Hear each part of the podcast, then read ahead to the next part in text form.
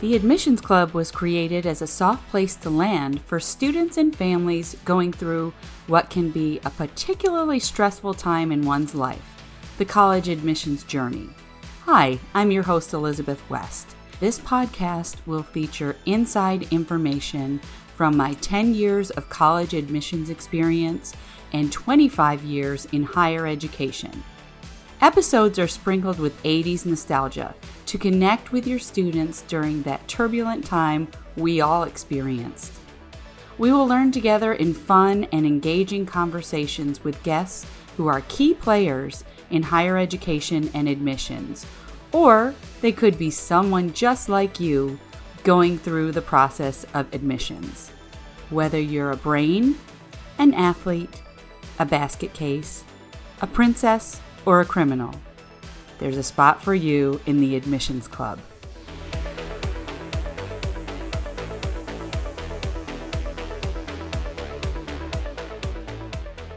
Welcome back to the Admissions Club podcast. Today's episode is called Faithfully. And what in the heck does faithfully have to do with college? And I'm going to tell you.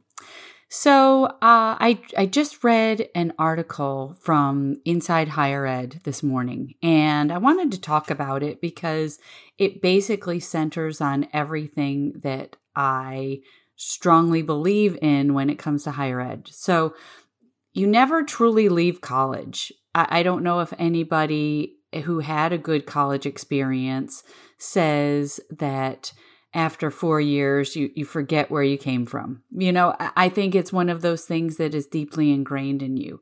It's basically four years incubation of growth into an adult, right? So, what we're talking about today basically, alumni and faculty and students helping out a small regional college in upstate New York. And this really resonated with me because I am a product of a small regional college in upstate New York. So SUNY Oswego is the college that we're talking about, and it is a regional state university in upstate New York. It, it has had declining enrollment for a few years now. And um, what they did to increase their enrollment is they enlisted alumni, faculty, staff and students to help recruit those admitted students to get people to enroll to increase their yield. So, one of their famous alumni, Al Roker, was enlisted, and he said, Every day I use what I learned at SUNY Oswego. So, you've got to think about it. You've got to think about people and their pathways and how Oswego informed his pathway, and so much so that he uses what he learned every day. And so he wasn't the only person that chimed in to help. Lots of people talked about their experiences at SUNY Oswego, and these experiences actually help change the outlook of their admissions. Admissions are going up in terms of people enrolling. So, I asked myself, what could I do for my alma mater, SUNY Potsdam? And I want to share a letter that I wrote in just I hope I I hope I will send it. But I sent it in light of this article and what the heck would I tell an admitted student to SUNY Potsdam to help them make their decision. So, here we go. Dear admitted student, you have a lot on your plate now, and things are moving fast, and you have a lot of decisions to make. I want you to set aside what you think other people want you to do and focus on where you felt comfortable and safe on a college tour. Which college on your list made you feel like someone and like you were at home there? I have to admit, I didn't even want to visit SUNY Potsdam. I hadn't heard anything about the college, and it was way up there in the North Country in New York State. I wanted to be a journalist, so I wanted to go to school where they had a journalism degree and a relatively large city. I relented because my parents insisted I go on the campus tour. While on the tour, I was charmed by all that Potsdam had to offer. It quickly became my first choice, even at that first meeting. Why? Because I felt like I belonged there. 31 years later, I can tell you I have no regrets. I absolutely loved my years at Potsdam for these reasons. Potsdam gave me a number of gifts. Potsdam gave me the gift of confidence. I was an unsure 18 year old, but had a lot of goals for myself. I was driven and I was going to be the next Barbara Walters or Katie Couric, so I wanted to study journalism. When I found out there was no journalism degree, I joined the campus newspaper and learned to hone my writing skills in my English major. I also became a major in political science because I felt like journalists need to know about government and politics as well as interviewing celebrities. I couldn't have asked for a better support system, so the second gift is support. From the campus president, who became like my second father, to my professors and my lifelong friends, some of the most difficult aspects of college were soothed by the people who supported me. And then the third gift were the opportunities that I had at SUNY Potsdam.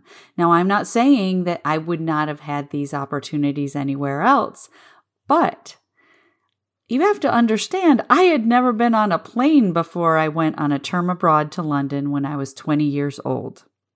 It was a complete culture shock, and I was so lonely. Dr. Kelsie Harder an esteemed professor of English at Potsdam and an editor of the Random House Dictionary, was one of my professors, and he wrote me several times throughout my term abroad with hilarious stories about famous authors he knew and their times they had in London. They were not all PG times, which were hilarious. I could have had this experience at other colleges, perhaps, but it would not have been the same. Potsdam was the perfect fit for me, even though I almost didn't go there. My advice to you open up your horizons. Think about what is best for you and not the sweatshirt you are going to wear or not the people who will be impressed with your running list of acceptances. Four years is a long time to be miserable. Find your place where you belong whether it's a big name school or the tiniest of regional colleges in our country that no one has heard of. You write your own future. And there is a quote by Albert Einstein that says, There comes a point in your life when you need to stop reading other people's books and write your own.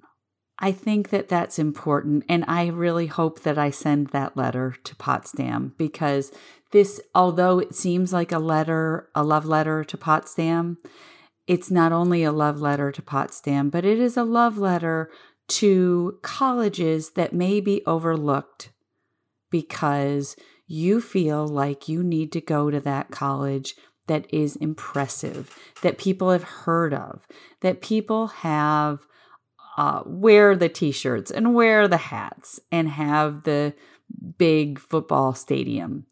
I get it. And I am very impressed with those schools too. I can't say that I'm not impressed when I hear students get admitted to Ivy League schools um, or large flagship universities.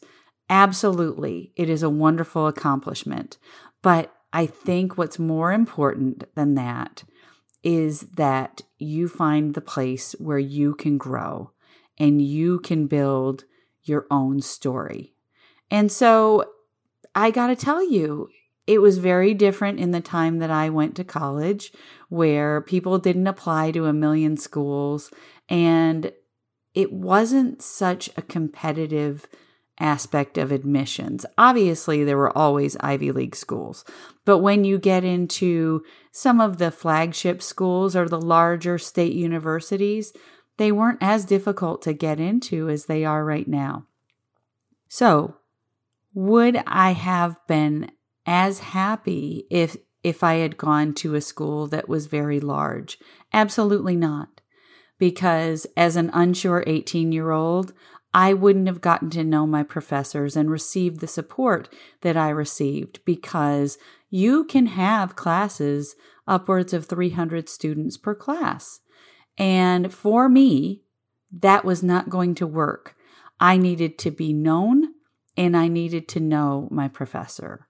So I think that the people who fit at some of those larger campuses and universities are those students who have a, a, good degree of confidence going into those schools, that are more independent, that they don't mind that they don't have maybe the active support or the hands on support of their professors. So I think it's a whole different culture. But what I needed was different than what other students needed.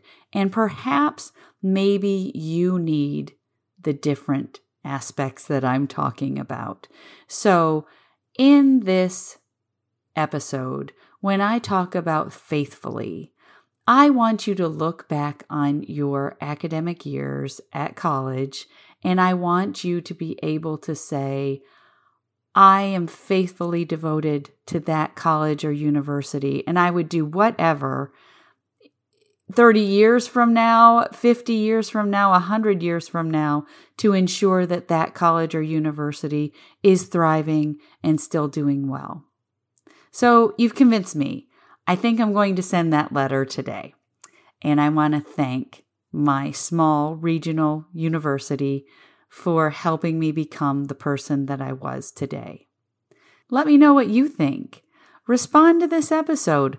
Let me know your thoughts and feelings. And I am absolutely a fan of larger colleges and universities. I got my graduate degree at a very large college in North Carolina, Charlotte. So give a shout out to Charlotte. But I just want students to understand that maybe at the time that you are going to college for the first time, that it may not be a good fit for you. Anyway, I hope you enjoyed this episode. Please let me know how you are feeling about my opinions, and uh, we will see you next time.